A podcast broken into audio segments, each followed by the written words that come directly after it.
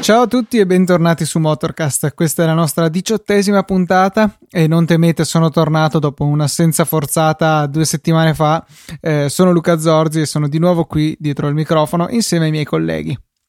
Io sono Matteo. E io Alberto. E tu Alberto comunque non hai ancora imparato che bisogna stare vicini al microfono, però a parte quello dai, ce la faremo lo stesso andare avanti con um, questa puntata.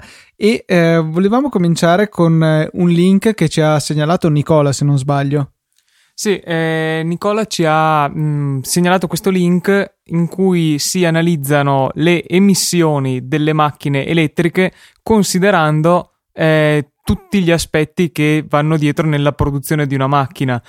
Il risultato, insomma, è che eh, l'efficienza, il basso inquinamento di queste macchine dipende alla fine in gran parte da come un paese ricava la sua energia. Ci sono ad esempio alcuni stati, come l'India, è il primo in classifica per emissioni, che eh, si basa davvero tanto sul carbone, che come sappiamo è molto inquinante.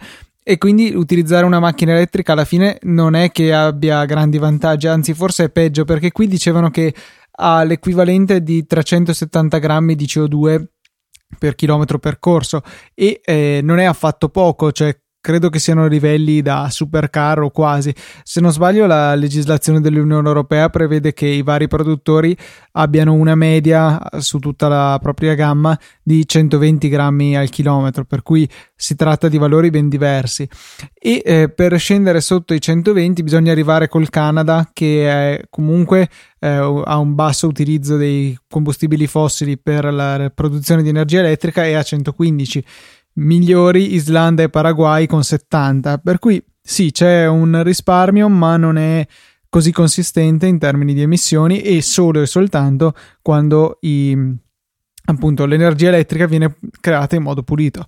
Certo è che se avessimo tante macchine elettriche in circolazione la rete magari non sarebbe sufficiente e eventuali upgrade terrebbero sicuramente conto della necessità di inquinare poco.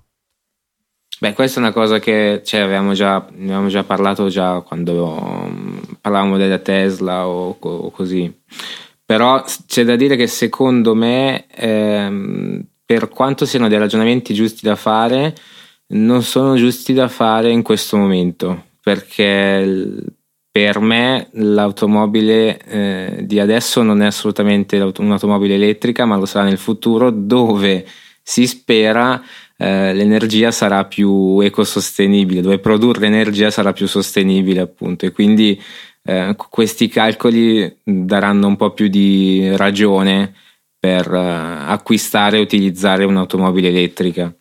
Mm, boh, cioè nel senso sì, sicuramente andando avanti col tempo aumenterà, si spera, la quota di energia rinnovabile, però voglio dire non è che mh, le energie rinnovabili o anche semplicemente qualcosa che non sia carbone mh, siano una cosa recente che dici eh dobbiamo aspettare che prendano un po' piede. Cioè quanto tempo è che esiste l'eolico, il solare, il nucleare, che adesso anzi se possibile sta eh, regredendo per via della paura di incidenti. Eh, quindi boh, nel senso non lo vedo nel prossimo futuro, e per prossimo intendo prossima decina di anni, un cambiamento netto da questo punto di vista. Rimane il fatto che boh, cioè mh, nella mente delle persone il fatto dell'ecologia sinceramente non so quanto pesi nella scelta di una macchina elettrica. Mh, secondo me il novanta per cento del ragionamento è pago di meno per fare un chilometro semplicemente. Beh, forse con la, nella generazione attuale, però probabilmente con tutte varie metodi di educazione riguardo appunto la sostenibilità eccetera, la prossima generazione avrà più a cuore questo, questo problema, e può darsi che l'automobile venga vista solamente in maniera, uh, in maniera negativa, un po' come fanno già i paesi nord europei, che se una persona possiede un'automobile è considerato il diavolo in persona, quindi sì, quando f- finalmente ci si sentirà in colpa per usare la macchina, insomma, come è giusto che sia. Sì, come è giusto che sia. Come si chiama il nostro podcast, scusa? Uh, non ricordo. Ecocast. Eh. EcoCast, oddio, eh, sembra veramente tipo un covo di sfegatati di Greenpeace che, per carità, eh, ok, mi sto mettendo in una brutta situazione, andiamo avanti. Brutta situazione che eh, in realtà è la stessa in cui si trova la Red Bull. Sì, ehm, Red Bull sembra, almeno queste sono le voci che girano, che fosse molto interessata a un, eh, al vociferato ingresso di Volkswagen con uno dei suoi marchi come motorista in eh, Formula uno. Giusto specificarlo, si tratta della Red Bull di Formula uno e non eh, necessariamente il produttore di bevande. Sì, chiaramente. Eh, insomma, mh, pare che questo progetto de, di Volkswagen di entrare in Formula uno come motorista fosse una cosa effettivamente pensata, se non già eh, in, eh, in cantiere. E insomma, con lo scandalo delle emissioni, con in vista delle multe che ci sono state, ci saranno class action e non class action, mh, Volkswagen stia un po' facendo abbastanza comprensibilmente marcia indietro su un progetto che chiaramente costa fior di milioni barra miliardi più miliardi penso che milioni, e quindi insomma Red Bull si trova in una situazione un po' scomoda, in quanto ha già mh, più o meno mandato a quel paese il suo motorista attuale, eh, cioè ehm, Renault, eh, ha fatto qualche trattativa con Ferrari, ma in pratica lei vorrebbe lo stesso motore che adotta Ferrari sulla sua macchina e non, come succede per qualsiasi fornitura di motori, sostanzialmente il motore dell'anno passato con qualche aggiornamento. E quindi insomma Red Bull si trova un po' in una brutta situazione, appunto il motorista che sperava di avere non ci sarà, il suo vecchio motorista l'ha mandato a quel paese, l'alternativa è Ferrari, di cui, da cui però non ottiene quello che vorrebbe e che comunque è irrealistico ottenere. Quindi l'alternativa cos'è? È Honda, che stiamo vedendo quanto fa bene al momento con McLaren. Ma sì, cioè io non, veramente non capisco come Red Bull possa anche solo pensare che Ferrari possa essere d'accordo nel fornirgli il motore di punta, lo stesso che utilizza lei sulle sue macchine. Eh, è una cosa che forse Ferrari potrebbe considerare se avesse qualche altro punto di forza incredibile, tipo un'aerodinamica estremamente sofisticata, cosa che non è il caso. Cioè Ferrari non va male, ma di solito chi andava bene dal punto di vista aerodinamico e di telaio era proprio la Red Bull, per cui andargli a fornire un motore competitivo eh, di certo non farebbe bene a Maranello, per cui eh, non, non riesco veramente a immaginarmelo. Al contempo sì, è vero, Renault ha, ha fatto un lavoro pessimo quest'anno per Red Bull e eh, è comprensibile che si vogliano slegare, però forse l'hanno fatto in maniera un po' troppo aggressiva, cioè lamentandosi troppo di Renault e quindi chiudendosi la porta al rinnovo da quella parte lì. Mercedes di certo non va a cedere i suoi motori anche uh, a Red Bull, oltre che ad altre squadre che però, eh, ripeto, come un po' la stessa cosa di Ferrari, lo possono consentire, lo possono concedere il loro motore quando il team è minore o insomma non così competitivo. Red Bull ha dimostrato negli anni di comunque essere una squadra che ha delle ottime carte da giocarsi, e dargli anche un motore al top eh, non sarebbe certo nell'interesse di Mercedes, come non lo è di Ferrari. Honda sarebbe una follia, vediamo quest'anno i bei risultati, eh, non, magari l'anno prossimo miglioreranno, però la situazione per Red Bull è veramente orrenda e mi pareva che avessero addirittura ventilato anche l'opportunità di ritirarsi dal circus, un po' facendo come il bambino che fa i capricci, ma non mi danno il motore e io quindi me ne vado, non lo so. Eh, sono curioso di vedere come riusciranno a trarsi d'impaccio. Peraltro è buffo perché, almeno così è come lo rendono i media, eh, che quelli della Red Bull fossero proprio stizziti con Ferrari, ci prendono in giro, non ci vogliono dare il vero motore. Ma cioè, a parte che comunque questa è la prassi e questo è un dato di fatto, ma anche non lo fosse, voglio dire, Ferrari ha il coltello dalla parte del manico, perché siete voi che avete bisogno di un motore e non penso che siano quei soldi che facciano la differenza tra la vita e la morte alla Ferrari. Quindi, a meno che non gli offrano una quantità spaventosa di soldi, Ferrari ha il coltello dalla parte del manico, quindi è lei che detta le condizioni e voi potete dire sì, ci va bene, o no, arrivederci. Non, non hanno molte carte in tavola per poter contrattare un trattamento diverso da quello che poi è quello che hanno tutti gli altri team che comprano i motori. Quindi boh, cioè rimane un po' un interrogativo. Certo è che da un lato dispiace vedere Red Bull così in difficoltà, perché comunque era stata parte dello spettacolo in Formula uno, delle, forse dei colpi di scena, anche perché io non credo che quando si era affacciata sul Circus molti si aspettassero che sarebbe arrivata a quel livello. Ricordiamo che con Vettel comunque ha vinto for- tre o forse addirittura quattro mondiali di fila, per cui un livello considerevole, e vederla così appiedata senza un motore decente è un po' un peccato, perché ne perde lo spettacolo. Ehm, chiaro, se, cioè, da un certo punto di vista ci fa piacere, perché egoisticamente diciamo è così, la Ferrari è più avvantaggiata a combattere contro la Mercedes, però comunque una gara tre sarebbe sicuramente più avvincente avvincente magari come è stato l'ultimo Gran Premio di MotoGP, eh, cos'era, la Malesia, che no, no? Ehm, Philip Island F- Philip Island, esatto, che è stato veramente uno spettacolo. Non so se l'hai visto tu, Teo. No, assolutamente non l'ho visto, mi sono beccato solamente qualche gabbiano che moriva in pista, sì, però sì. Ho visto qualche momento saliente, sì, qualche, i sorpassi di Iannone per esempio mi hanno fatto assolut- assolutamente accapponare la pelle, insieme al gabbiano soprattutto. Eh, insieme al gabbiano, gabbiano soprattutto. Sì. No, sì. Questa, almeno dal mio punto di vista, è stata una delle gare più belle degli ultimi anni. Peraltro, se non sbaglio, o nella prima o in una delle prime puntate avevamo proprio parlato di una della gara di quel fine settimana passato della MotoGP che ci era piaciuta molto, e ci auguravamo, eh, se non sbaglio, che, la, la prima forse eh, forse era la, sì mi sa che era la prima gara del campionato, poi non so eh, rispetto alle nostre puntate. Comunque insomma, il nostro augurio direi che sia in tutto e per tutto augurato, perché gare di questo genere, mh, di questo livello non sono proprio tantissime, insomma ci fa molto piacere. Eh, so che ci sono state un po' delle polemiche tra eh, Rossi, Marquez e, e Lorenzo, però ecco, non ho voluto approfondire.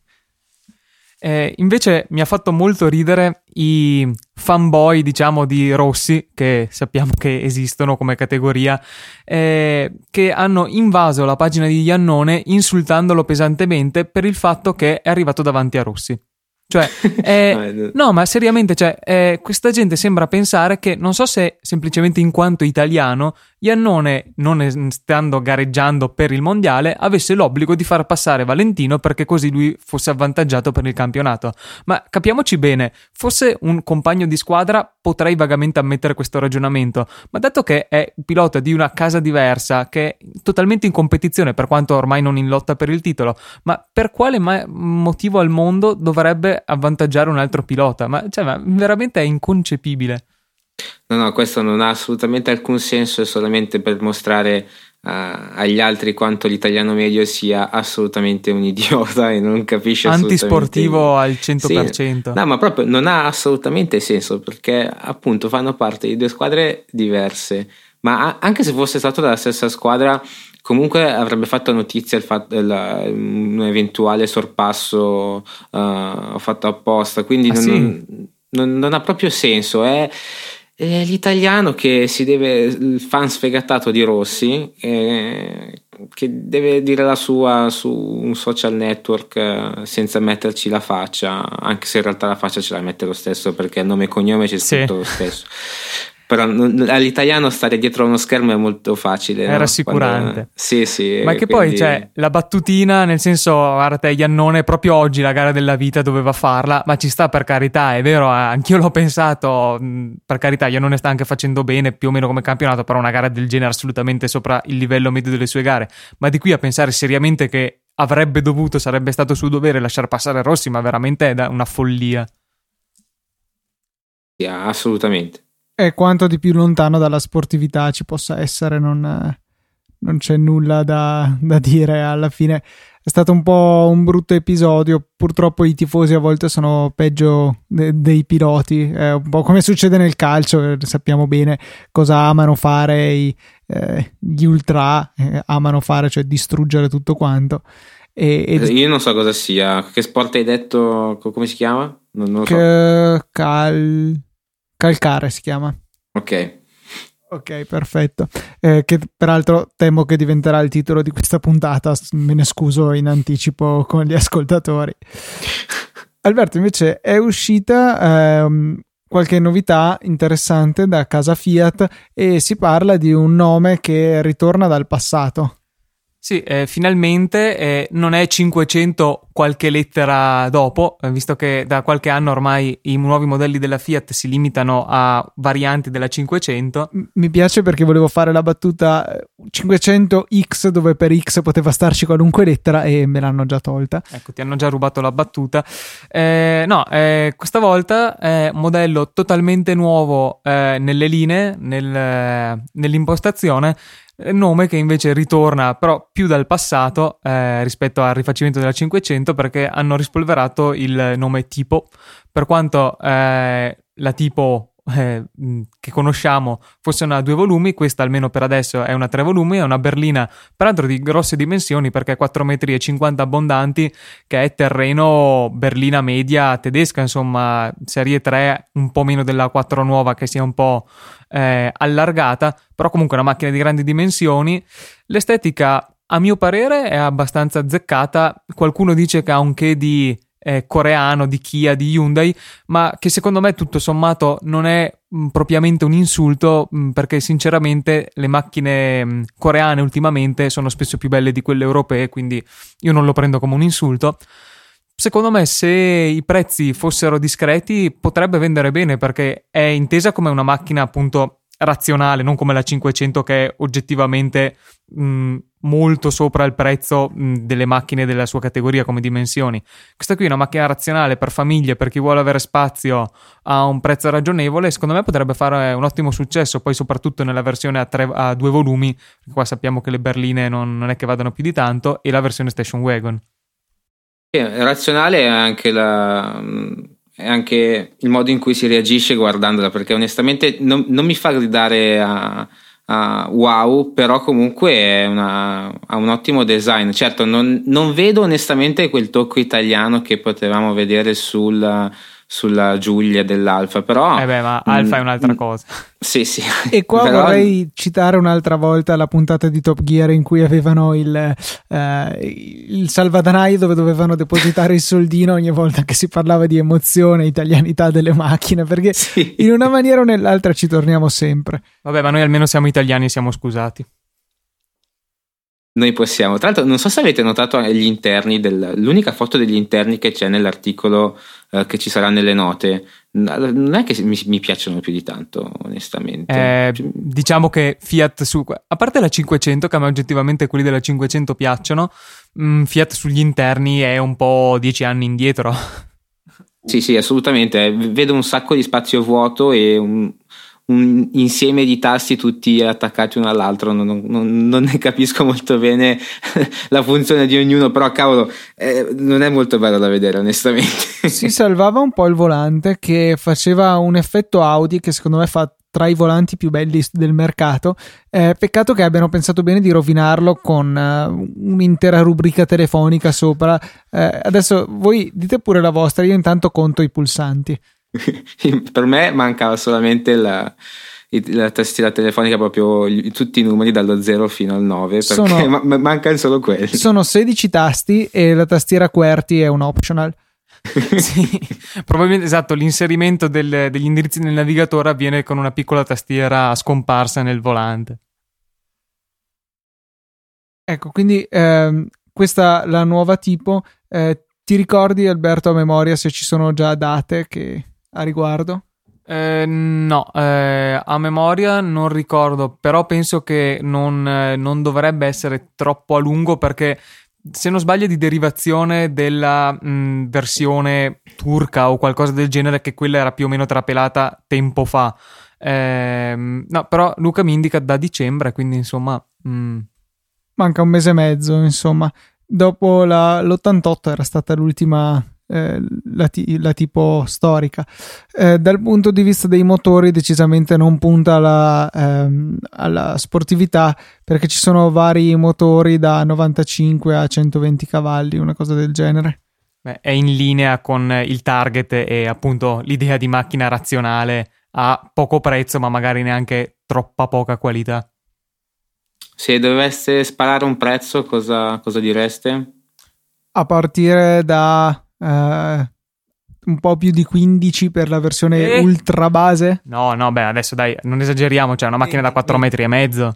Giusto, hai, hai ragione, un po' sparato troppo basso. Allora spariamo intorno ai venti. Mm, secondo me è ancora poco, perché cioè, alla fine puoi vederla come una versione economica della Passat. La Passat da quanto parte? trenta? Mm, secondo me venticinque può essere ragionevole come base di partenza. Cioè, ripeto, economica quel che vuoi, però è una macchina grande. Secondo me, cioè anche la Bravo mh, di listino, al di là di tutti gli sconti eccetera eccetera, più o meno è sui venti, quindi secondo me questa meno di venticinque è difficile. Secondo me sarà un flop allucinante. Ok, cioè stavamo sbilanciando, ah, può essere un buon successo, no? No, assolutamente no. No, perché co- costa troppo, sicuramente sarà sopra i venticinque e per me è un prezzo alto per, uh, per una macchina del genere, perché sarò fissato, ma per me rimane sempre una Fiat, quindi cioè, al di là della cinquecento, che alla fine tu stai comprando la cinquecento, non stai comprando la Fiat, una Fiat, una venticinquemila euro per, una, per questo tipo di, di automobili per me sono troppi, quindi non, non, non credo funzionerà tanto. Sì, e non a caso Fiat comunque appunto fa tutti i derivati della cinquecento per farne un po' un brand che non sia Fiat. Eh, al di là di questo comunque sì, la Passat vediamo che parte sui trentamila euro per la station. Eh, quindi sì, cioè mh, magari se vuole appunto essere un po' competitiva deve stare attorno ai venticinque, non di più. Poi chiaro, si parla sempre di modelli base, magari può usare la strategia che usano in realtà molti costruttori, cioè fornire una base a un prezzo estremamente interessante, ma che è una macchina da non comprare perché veramente non c'è su niente, e per arrivare a non esagerare con gli optional ma comunque avere una macchina con una dotazione decente, poi il prezzo deve necessariamente lievitare parecchio.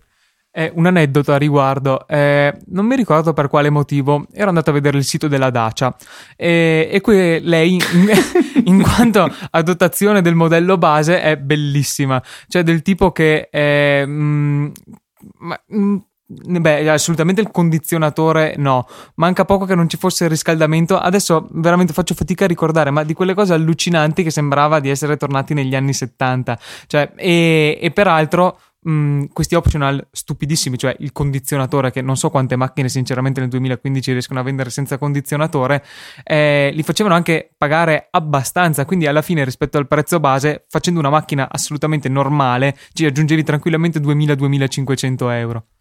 Perché diciamo che secondo me è una strategia molto interessante il, lo scegliere di dare una base molto scarna, ma poi se offri tutti gli optional separati e a un prezzo decente, quello è interessante perché ti puoi costruire un po' la macchina come vuoi, ehm, senza bloccare insieme, tipo che non so, vuoi gli alzacristalli elettrici, allora devi prendere gli interni in pelle e il navigatore, per dire, ehm, che è una cosa che esiste, o non lo so, vuoi l'accendisigari nel bagagliaio per alimentare un frighetto, benissimo, devi prendere il sistema di intrattenimento di bordo. Beh, è una della cosa Bose, che fanno molto i tedeschi, Volkswagen, Audi, B M W, tutti, tu, cioè, tutti. tutti fanno una cosa del genere. Beh, ma è assolutamente è un metodo per non alzare più di tanto i costi, perché più vuoi personalizzazione più la macchina a loro costa produrla. Chiaro, alla fine, loro quindi hanno meno opzioni da produrre e poi magari appunto qualcuno uno per avere quell'optional specifico dice vabbè eh, ce lo voglio davvero avere, quindi mi ciuccio anche gli altri, pago di più.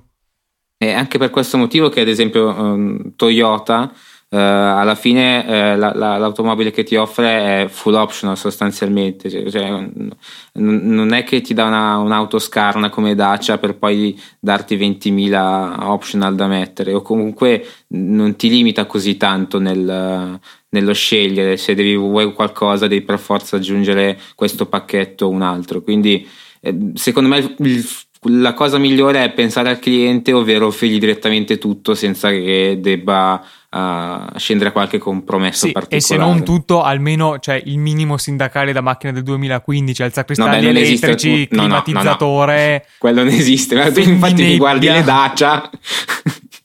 No, no. Ce, ce l'ha almeno la chiave, il motore ce l'ha dentro sotto il cofano. Eh, ah, ecco, ecco, cioè, sicuramente non c'era la chiusura centralizzata, cioè non apertura a telecomando, ma eh, c'è serratura per ogni singola porta nel modello base. Cioè, eh, back in millenovecentottanta, cioè, quello è veramente assurdo. È, è recentemente è arrivato Marty McFly con il Ritorno al futuro, che è stato l'altro giorno, magari si era portato dietro questa idea.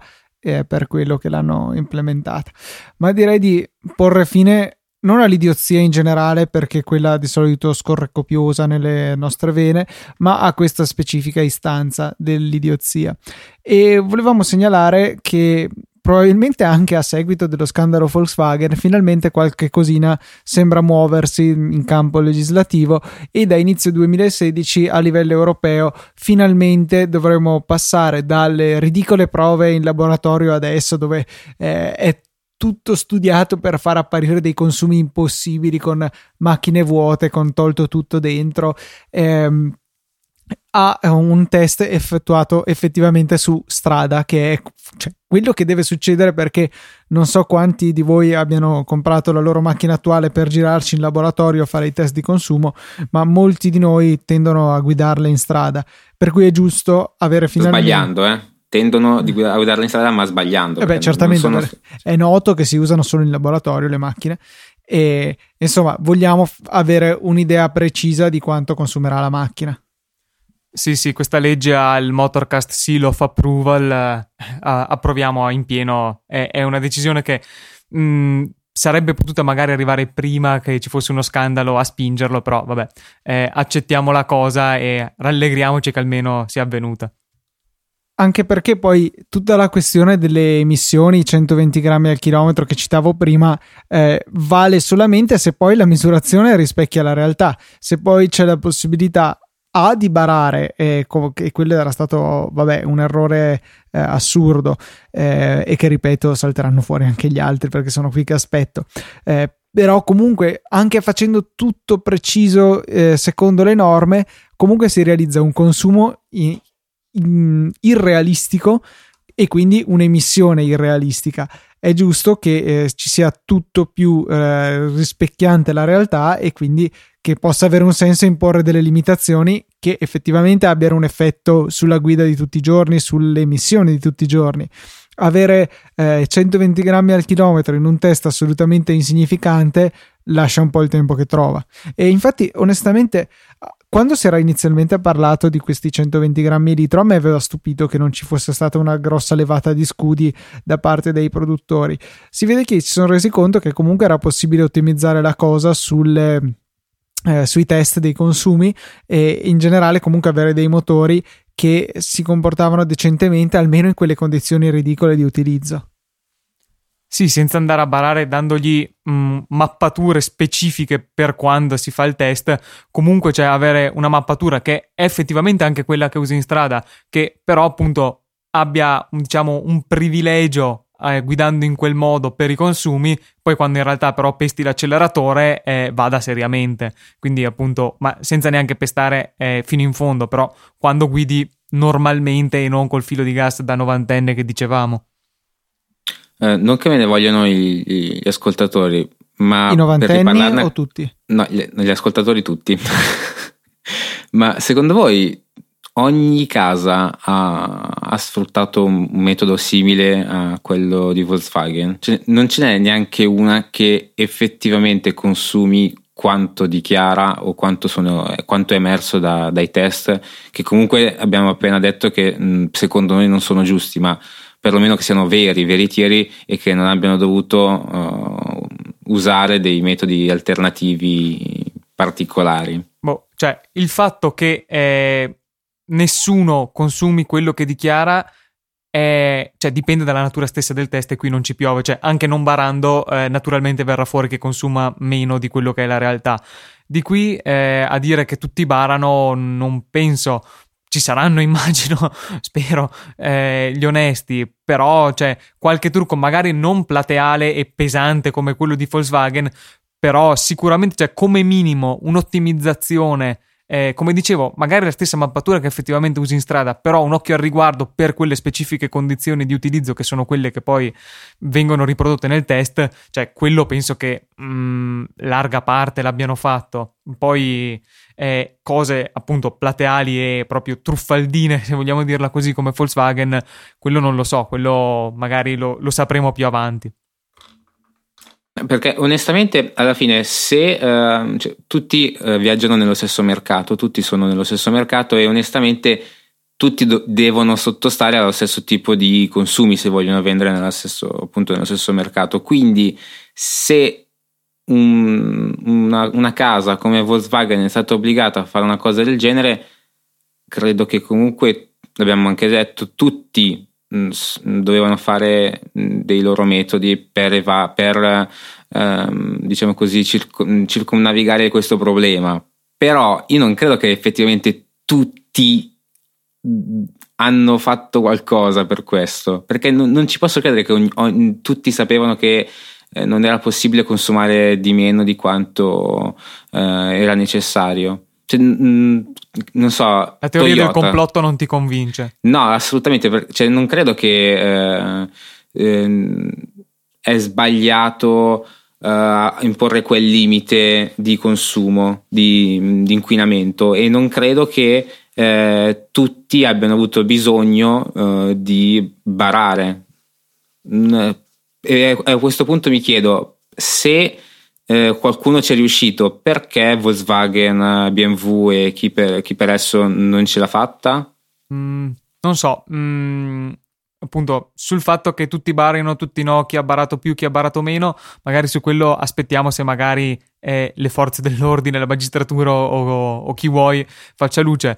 Eh, mm, detto questo, boh, Mm, sinceramente eh, non so, potrebbe essere semplice cupidigia, non so, di Volkswagen, nel senso, avremmo il metodo per starci eh, legalmente, però verrebbe a costare un'assurdità, almeno per come avremmo in mente di farlo noi, e allora non ci staremmo dentro quei costi, o i margini di guadagno non sarebbero soddisfacenti, e allora facciamo così che con un investimento minimo otteniamo gli stessi risultati. Mm, non so, eh, difficilmente poi in realtà si verrà a sapere mh, nel dettaglio, perché non, non penso che sapremo tutto, tutto, tutto, insomma.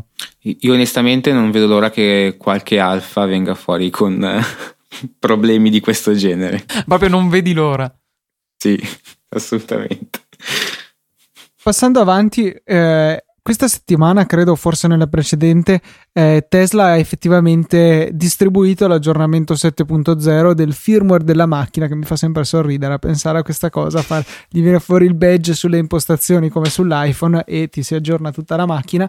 E questa volta è arrivata una funzionalità molto interessante, eh, cioè l'autopilot lo chiamano, disponibile su tutte le Tesla vendute da un certo mese del duemilaquattordici in poi. Qua rivela la, la grande preparazione che ho avuto prima di parlarvi di questa notizia, e, e autorizza la macchina, le consente di pilotarsi da sola. Ma quindi non stiamo parlando solamente di una, virgolette, banale cruise control adattativo, che quando la macchina davanti a noi frena frena a sua volta e non va a sbattere pur di mantenere la velocità, ma anche agisce sul volante e segue la strada eh, con, insomma, un livello di eh, precisione invidiabile nella maggior parte dei casi. Dopo parliamo anche di questo.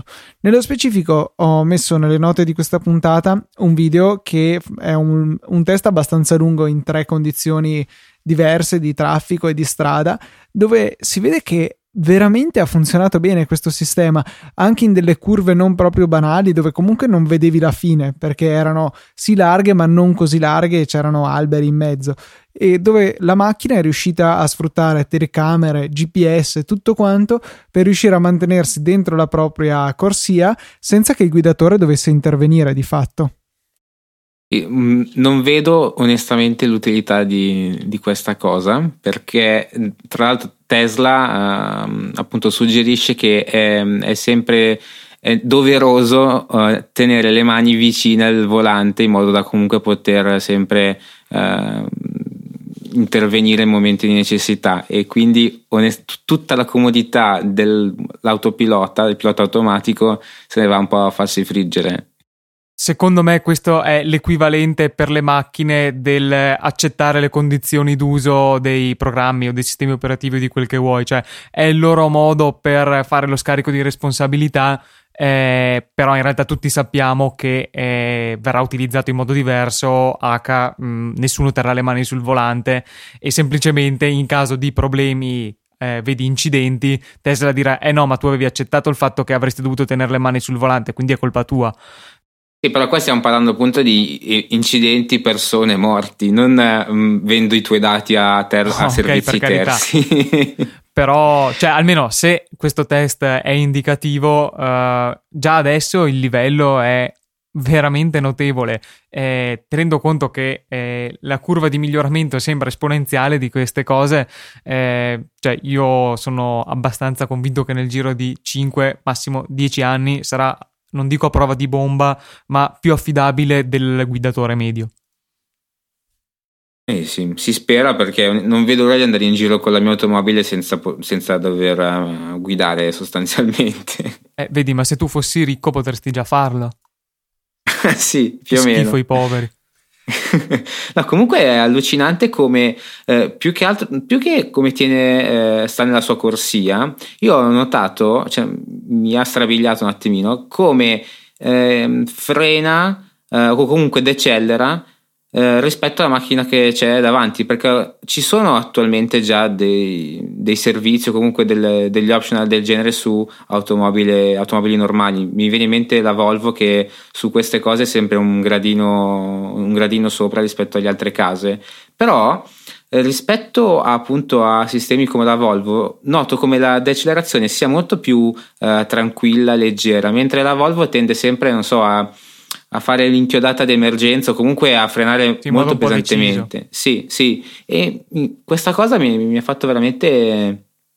Mm, non so, mi, mi ha stupito, perché non, non me l'aspettavo da un sistema automatico. È qualcosa di eh, completamente diverso. La cosa che secondo me eh, separa il sistema di Tesla da quello della concorrenza è il fatto che eh, il sistema sfrutta tutte le macchine connesse in rete per raccogliere dati e imparare, cioè tutte le varie situazioni in cui ad esempio il pilota ha dovuto riprendere il controllo dalla macchina eh, vengono poi trasmesse ai server di Tesla, che elaborano la situazione, magari poi con l'aiuto anche di persone fisiche riescono a ricostruire cosa è successo, perché il sistema ha, ha avuto un problema e come fare a farlo evolvere nel tempo, sfruttando ancora una volta il fatto che sono tutte connesse in rete queste macchine e possono sì inviare al quartier generale eh, le informazioni circa quanto è accaduto, ma anche ricevere indietro ulteriori istruzioni su come comportarsi in situazioni simili e comunque con un aggiornamento firmware continuo potersi ehm, migliorare sempre di più nel tempo. Più Tesla ci saranno in giro con questo sistema a raccogliere dati, più il sistema stesso migliorerà, e l'hanno detto in diversi, tra cui credo anche lo stesso Elon Musk.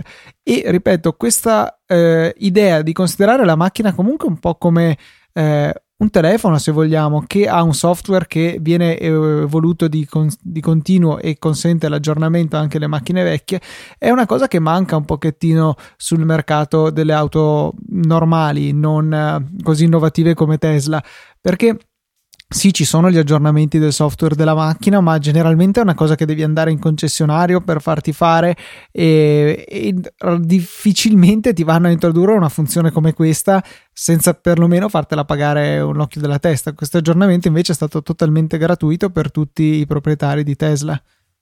Beh, è una società completamente diversa e è nata eh, con delle basi completamente diverse, perché comunque per eh, rendere disponibile questo aggiornamento beh, in maniera gratuita, ok, però comunque eh, già sulla, sull'auto ci dovevano essere già installate appunto le, eh, l'hardware necessario per fare questa cosa, quindi comunque già eh, quando hanno venduto eh, la Tesla già avevano un occhio puntato in avanti. Esatto. Che non è eh, quello che in genere accade con le automobili. L'automobile Uh, io la faccio, la progetto, la vendo e sostanzialmente finisce lì, anzi cerco di fare in modo di guadagnare il più possibile con l'assistenza post vendita, uh, con manutenzione eccetera eccetera. Invece in questo caso è appunto è un modo di uh, vedere l'automobile mh, completamente diverso. Sì, un po' applicare appunto i concetti, il, la gestione del prodotto dell'elettronica al mondo dell'automobile. È un marchio nato, cioè nato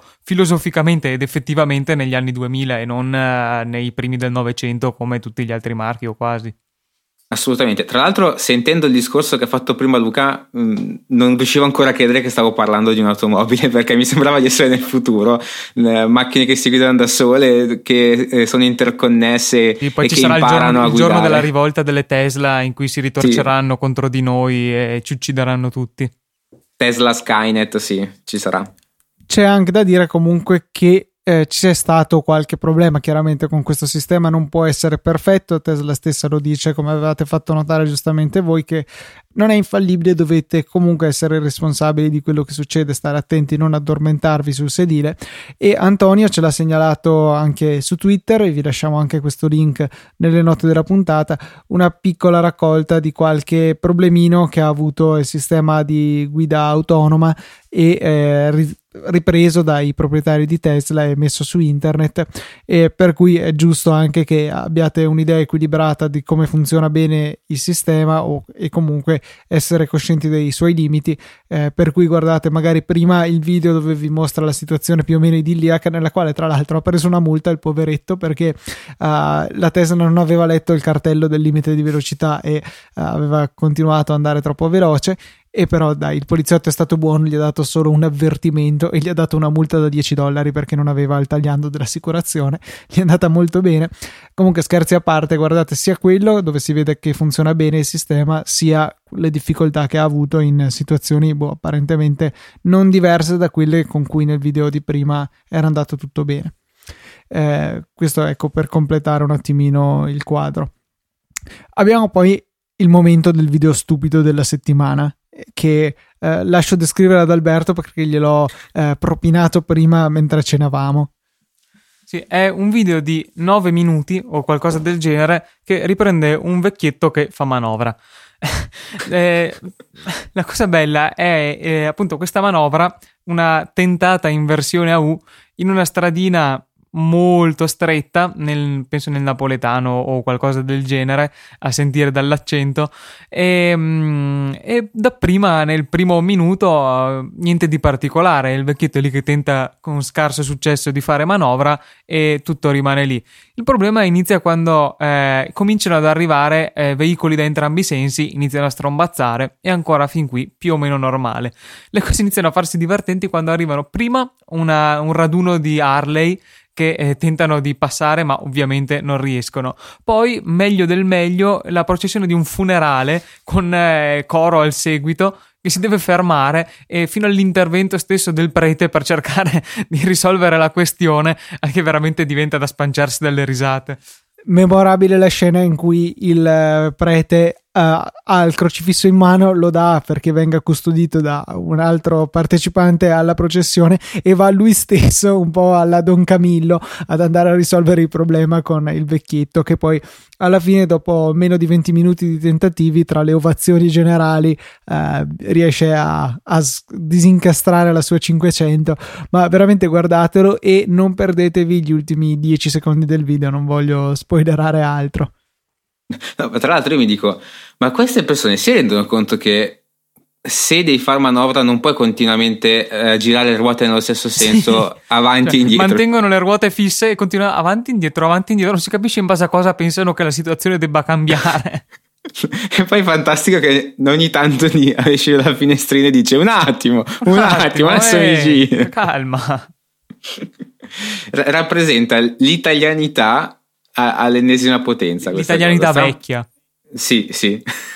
Niente, guarda, veramente spendete nove minuti della vostra vita a guardare questo video, perché se è vero che ridere ci allunga la vita, ve la allungherete un sacco con questo video, è, è stupendo, è stupendo. Sicuramente più di nove minuti ve la allungherete, quindi comunque è tutto di guadagnato. Perfetto, quindi avete eh, un vantaggio netto da vedere questo video e avete giustificato il vostro ascolto di Motorcast, che è sempre molto importante. A proposito di ascolto, volevo ricordare a tutti quanti che eh, Motorcast è parte di un network più ampio, che è Easy Podcast, che eh, contiene vari podcast su sfondo tecnologico principalmente, ma anche fotografia e anche cazzeggio, dove con un po' di fotografia, eh, dove abbiamo il, qui un esponente con noi. Insomma, è un eh, piccolo grande network che credo ne abbia veramente per tutte le orecchie e per tutti gli interessi. Per cui, non so, esplorate un attimino sul nostro sito, su iTunes o dove prendete i podcast, a vedere se magari c'è qualche cos'altro nel network che vi siete persi fino ad ora e che invece potrebbe interessarvi. Grazie per le recensioni su iTunes. Se qualcuno di voi non l'avesse ancora fatto e ha voglia di dedicarci qualche minuto, fanno sempre molto piacere e potete lasciarle direttamente da iTunes dal computer o dall'applicazione podcast sui dispositivi iOS. Um, I contatti, questo lo lascio ad Alberto, ma ovviamente sappiamo chi dovrà dire la mail. I nostri contatti Twitter sono at lucatnt, eh, at albiz novantaquattro e at teobiondo novantuno. La mail sì, lascio la parola col novantuno. Ah, ecco, sì, esatto, col novantuno. Teobiondo innanzitutto col novantuno, perché qua non si sa chi, Luca, si è dimenticato di metterlo e quindi ehm, hanno menzionato una persona assolutamente... Eh, che non esiste, che ormai sì. Sì, beh, ma anche quello col novantuno è un personaggio discutibile. Sì. E il personaggio col novantuno vi dice anche che se volete mandarci una mail dovreste scrivere a motorcast chiocciola easypodcast punto it e ragazzi ormai è giusto, quindi non, non sbaglio mai più, e non fa più neanche più ridere. E nel qual caso invece voleste iscrivere su Twitter, ma non specificamente a nessuno di noi perché non vi stiamo troppo simpatici, potete usare l'hashtag Motorcast eh, per magari sentirvi con i vostri colleghi ascoltatori e non cagarci più di tanto a noi conduttori. Io li vedo tutte comunque le cose che postate con l'hashtag, perché tramite il servizio I F T T T, if this then that, ho una notifica che mi arriva sull'iPhone ogni volta che qualcuno pubblica qualcosa con l'hashtag Motorcast, e qua già sto vedendo nella mia mente eh, Teo e Alberto che stanno aprendo i loro iPhone preparando esattamente tweet automatici con l'hashtag a tutte le ore del giorno e della notte. Non dovevi assolutamente dirlo. Sei fatto male da solo. Ragazzi, direi che questo porta a conclusione la nostra diciottesima puntata, quindi eh, direi di salutare, e lo faccio per primo come da tradizione. Un saluto da Luca, un saluto da Matteo e da Alberto.